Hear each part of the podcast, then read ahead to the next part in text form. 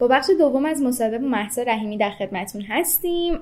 خب برای کسایی که پادکست قسمت اول رو گوش ندادن بگم که توی قسمت قبل چه اتفاقی افتاد؟ مهسا از خودش گفت و اینکه از کجا شروع کرده چه جوری اینفلوئنسر شده چه عواملی توی اینفلوئنسر شدنش دخیل دخیل بوده و چی باعث افزایش فالوورها شده. راجع به اینا صحبت کردیم.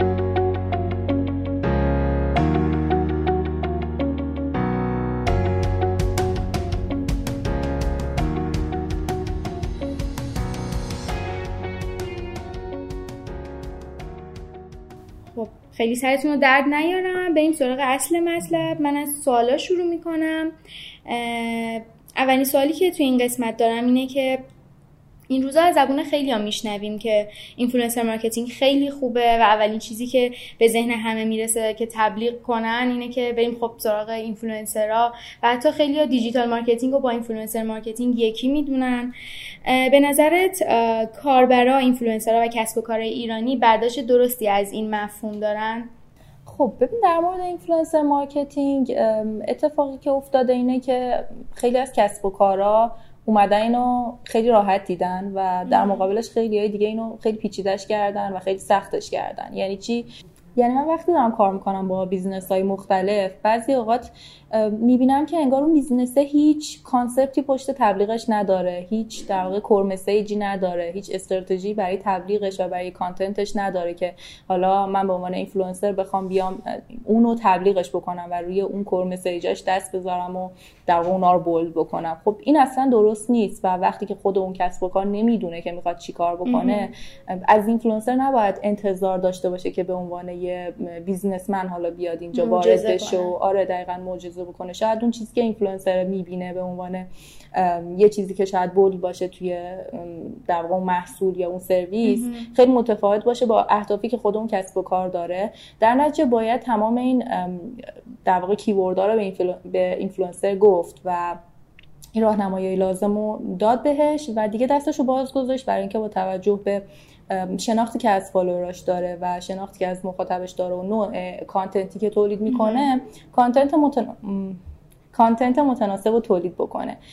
و در این حال خیلی هم سختش می‌کنن یعنی یه جوری پیچیده می‌کنن و یه جوری در واقع ایراد می‌گیرن به هر content ی که تو تولید می‌کنی یا هر کلمه ای که دقیقا. هر کلمه ای که تو استفاده کردی که واقعا خسته کننده میشه این کار و دیگه انگار اینفلوئنسر اصلا دوست نداره اون کار رو انجام بده. اما اصلا قبل از اینکه بخوایم در مورد influencer marketing صحبت کنیم به نظرم نیازه که در مورد marketing ما بدونیم به خاطر اینکه خب اون کلی که اینا همه جزوش میشن در واقع خود marketing ه. یعنی اگه ما بیایم اون هشت دسته IMC Integrated Marketing Communication رو در نظر بگیریم که حالا روش های مختلفی داره advertising direct marketing personal selling در واقع و خب کلا هشت روش متفاوته که در مورد اون میشه یه دنیای صحبت کرد. influencer marketing شاید یه زیر گروه هست social media marketing باشه.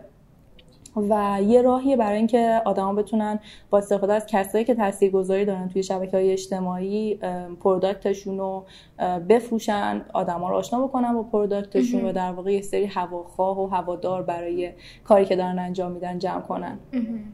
حالا به نظر خودت که یه اینفلوئنسر هستی چطوری میشه به پیشرفت این صنعت کمک کرد و اینکه چه کسانی می‌تونن به ارتقای صنعت social media marketing یا influencer marketing کمک کنن؟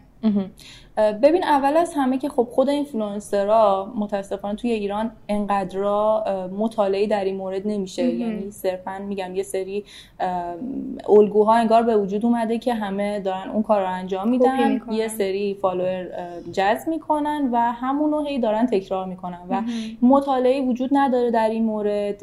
شاید صحبت ارزشمندی نمیشه به اندازه کافی. کسایی هم که میان دوره و کلاس و اینجور چیزا می‌ذارن عموما میان روی خود feature های اینستاگرام دست می‌ذارن که تو اگه این کارو بکنی فالوورت میره بالا. اگه چه می‌دونم این feature رو اضافه بکنی اگه زیاد استوری بذاری اگه هر روز پست بذاری.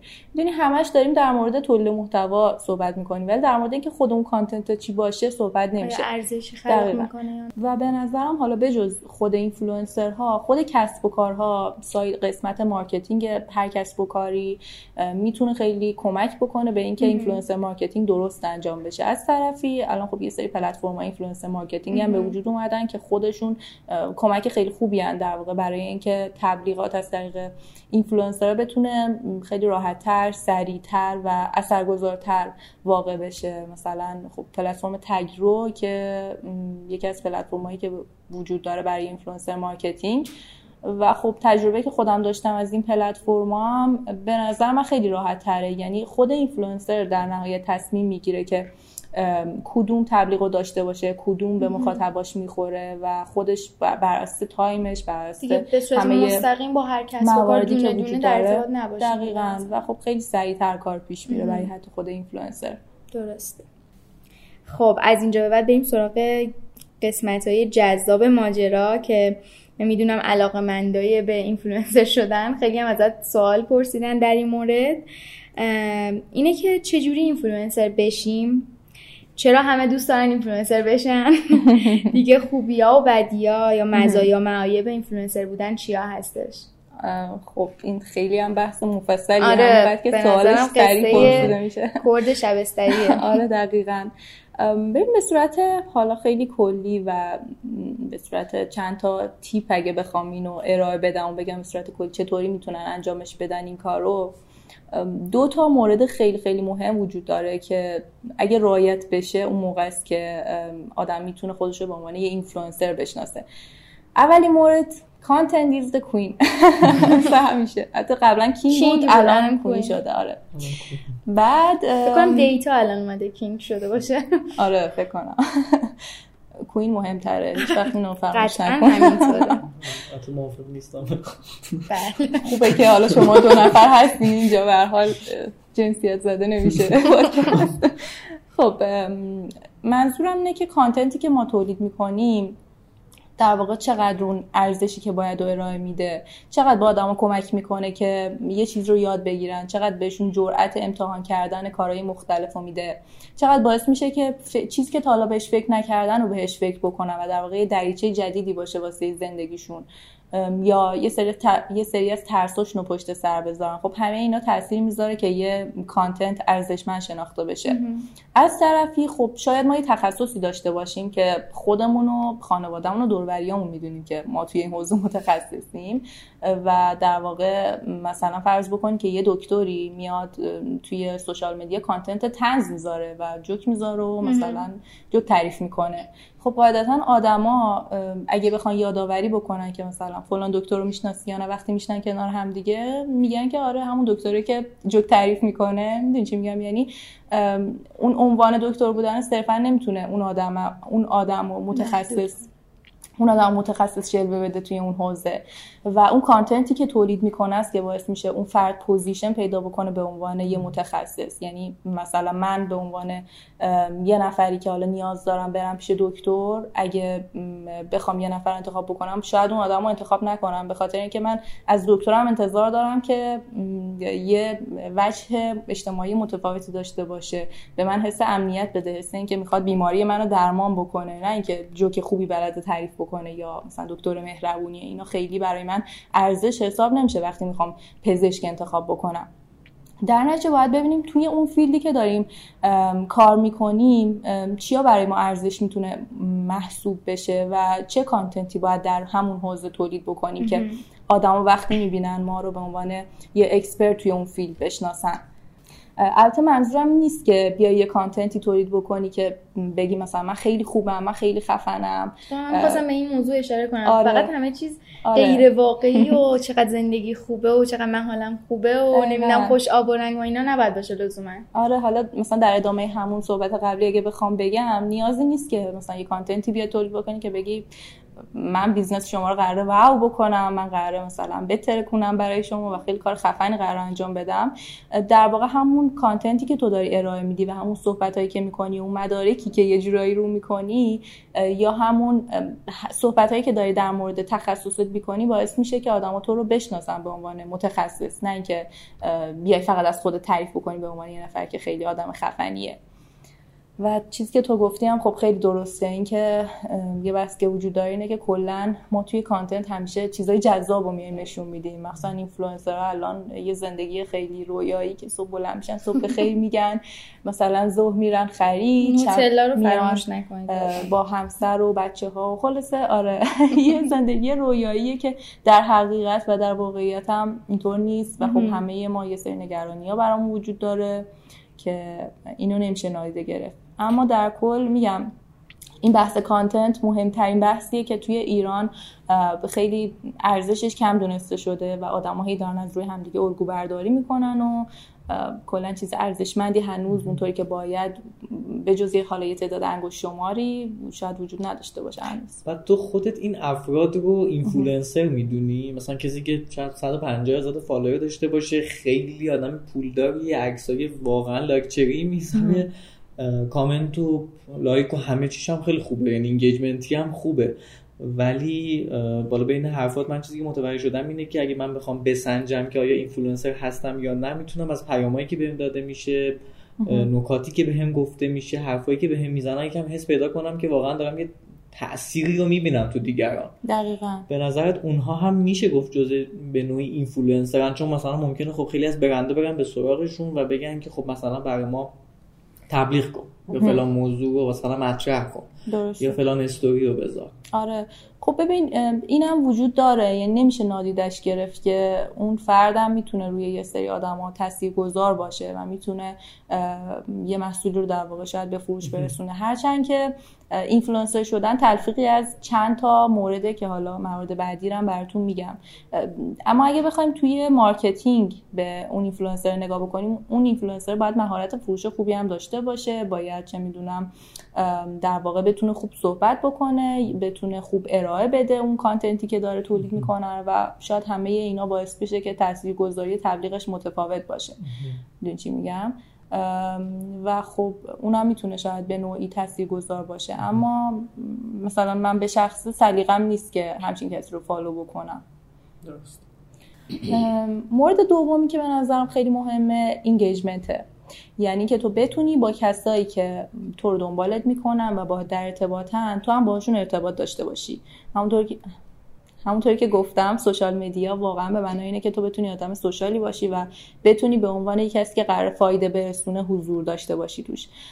پس به جای اینکه فقط منتظر باشیم تا آدمای دیگه برامون کامنت بذارن آدمای دیگه بیان ما رو like کنن از اون تعریف بکنن شاید اگه یه چیز خوبی می‌بینیم ما, ما هم باید بریم از اون تعریف بکنیم. شاید بعضی اوقات نیاز باشه time بذاریم بریم تو page کسایی که ما رو دنبال می‌کنن و حتی ما به اونا ارزش اضافه بکنیم از عکسشون تعریف بکنیم و در واقع بتونیم این ارتباط رو دو طرفه برقرار بکنیم. یه چیزی که من همیشه به همه میگم مخصوصا کسایی که می‌خوان شروع بکنن اینه که حداقل روزی ده دقیقه وقت بذار برای اینکه با مخاطبات در ارتباط باشی. وقتی بهت پیام میدن تو با وایس پیام بهشون جواب بده خودت چقدر وقت می‌ذاری روزانه من راستش زیاد وقت می‌ذارم. متاسفانه. یا خوشبختانه نمی‌دونم. ولی خب من حداقل روزی سه چهار ساعت توی اینستاگرام هستم. خب به واسطه همون content هایی که دارم تولید می‌کنم. آره. اونجا هستم. ولی خب همون یه ربع شاید مثلا در حال پاسخگویی به direct ها و کامنت ها و اینا باشم.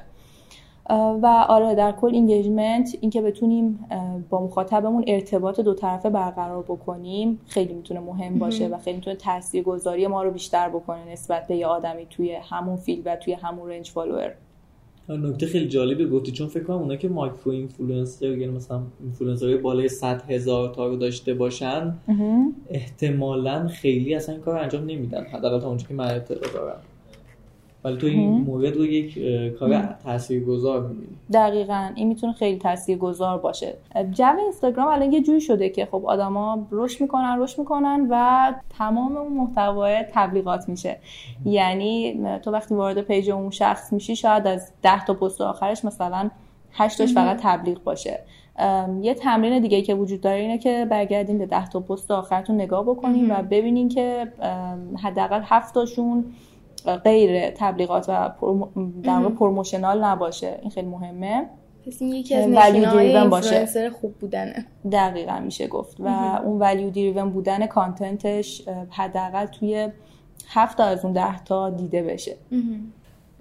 به نظرت پست تبلیغاتی هیچ ولیوی نمی‌تونه داشته باشه؟ یعنی خودت مثلا اگر پست تبلیغاتی داشته باشی سعی نمی‌کنی یه کاری کنی یه ولیوی همه در واقع اضافه کنی به کسی که داره این رو می‌بینه؟ ببین چرا دقیقا این می‌تونه وجود داشته باشه. مثلا شاید من برای پست تبلیغاتی که حالا در نهایت قرار هزینهش برای کار خیر در واقع اختصاص داده بشه خیلی مشتاق باشم و خیلی برام چیز جذابی هم باشه حتی. اما اینکه هی این اتفاق بخواد پشت سر هم تکرار بشه انگار اون آدمه در اون چیزی که داره میگه نیست. یعنی انگار تو اومدی فقط خودت استفاده ببری و کمتر اجازه بدی که آدم از علم تو از دانش تو یا از اون چیزی که اولش ادعا کردی استفاده بکنن. برای همین تبلیغاتی هم می‌تونه ارزشمند باشه. اینکه یه چیز یه محصول یا خدمت کاربردی و معرفی کنی به مخاطبات که مثلا کمک می‌کنه به زندگی بهترشون. آره آره. این خودش یه محتوای ارزشمند حالا درست تبلیغاتیه ولی ارزشمنده. دقیقا. حالا این صرفا برای اینفلوئنسرا نیست. یه موقعی وارد page کسب و کار میشی و دوباره همینو می‌بینی. منظور من کلا post promotional آره. بود نه پست تبلیغاتی صرفا. یعنی مثلا وارد page ش که میشی می‌بینی که فقط داره در مورد محصولش میگه که مثلا خیلی خوبه بیاین بخرین. این promotion رو گذاشتیم الان وقت خریدتونه و همچین حالتی نباید وجود داشته باشه.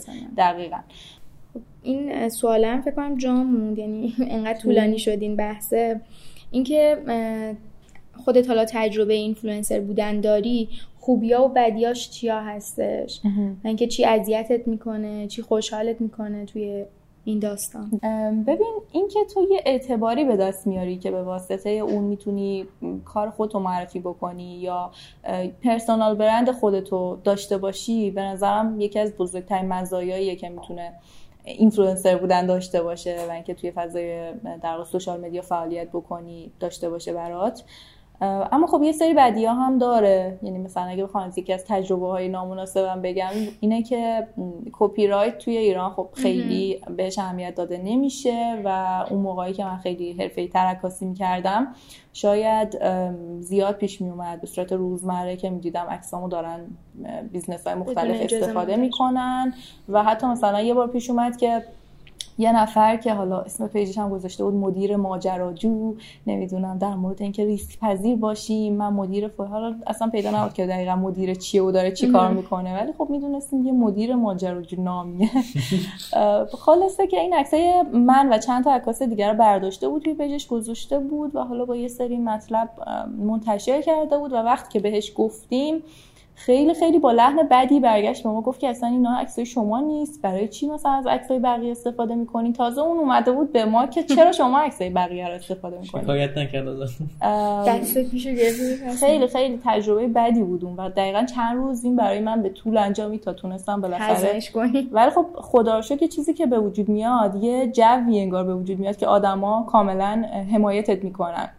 یعنی تعداد خیلی زیادی رفته بودن و به اون آدم گفته بودن که خب چرا داری این کار می‌کنی؟ و در واقع حمایت کرده بودن. الان می‌خواستم بپرسم چه حسی داری؟ 81 هزار نفر فالوت دارن و در واقع به صورت مجازی همراهت هستن دیگه توی زندگی. آره دقیقا. خیلی خیلی جالبه. اینکه تو وقتی یه حسی داری وقتی یه سوالی داری می‌تونی از اون آدمو بپرسی و در اون آدمو همراهیت می‌کنن خیلی می‌تونه جالب باشه و این روند پیشرفته رو انگار همه دارین با هم دیگه حس می‌کنین. من خودم سعی می‌کنم هر موقعی که یه حرف جدید دارم برای گفتن یا یه چیزی دارم که به نظرم جالبه یه پادکستی برای معرفی کردن یا یه فیلم جالبی یا حالا هر چیز دیگه که برام جالبه به اونا معرفی بکنم. و خب این که همه ما داریم یه چیزی رو با هم دیگه تجربه می‌کنیم برام خیلی اتفاق جالبیه. اما اگه بخوام از مثلا شاید یه سری در واقع موارد دیگه که خیلی هم جالب نیست بگم اینه که مثلا شاید تو توی شرایط خیلی خوبی نباشی برای من پیش اومده. و مثلا چند نفر یهویی تو خیابون می‌بینی که اونا میشناسنه خب دیگه الان واقعا این که بخوای مثلا یه جور دیگه رفتار بکنی چون خب یه سایدی از تو دیدن که همچون تو آره. خوشحال بودی خندون بودی حالا اینکه مثلا یه دختری که تو فکره و همجوری برای خودش داره راه میره رو می‌بینن که خیلی هم خوشحال نیست. شاید یه ذره عجیب باشه. خب این یکی دوبار پیش اومده بود برام. جالبه. با اینکه خیلی مبحث جذابی رو شروع کردیم توی این قسمت از پادکست ولی خب چون خیلی طولانی شد و اینکه هم شما خسته نشین اینجا قسمت دوم رو به پایان میرسونیم و توی بخشای بعدی درباره موارد بعدی که راجع به influencer marketing و اینفلوئنسر شدن هست صحبت می‌کنیم. فراموش نکنید که قسمت بعدی رو هم گوش بدین خیلی بحثای جذابتری هم در پیشه. فعلا.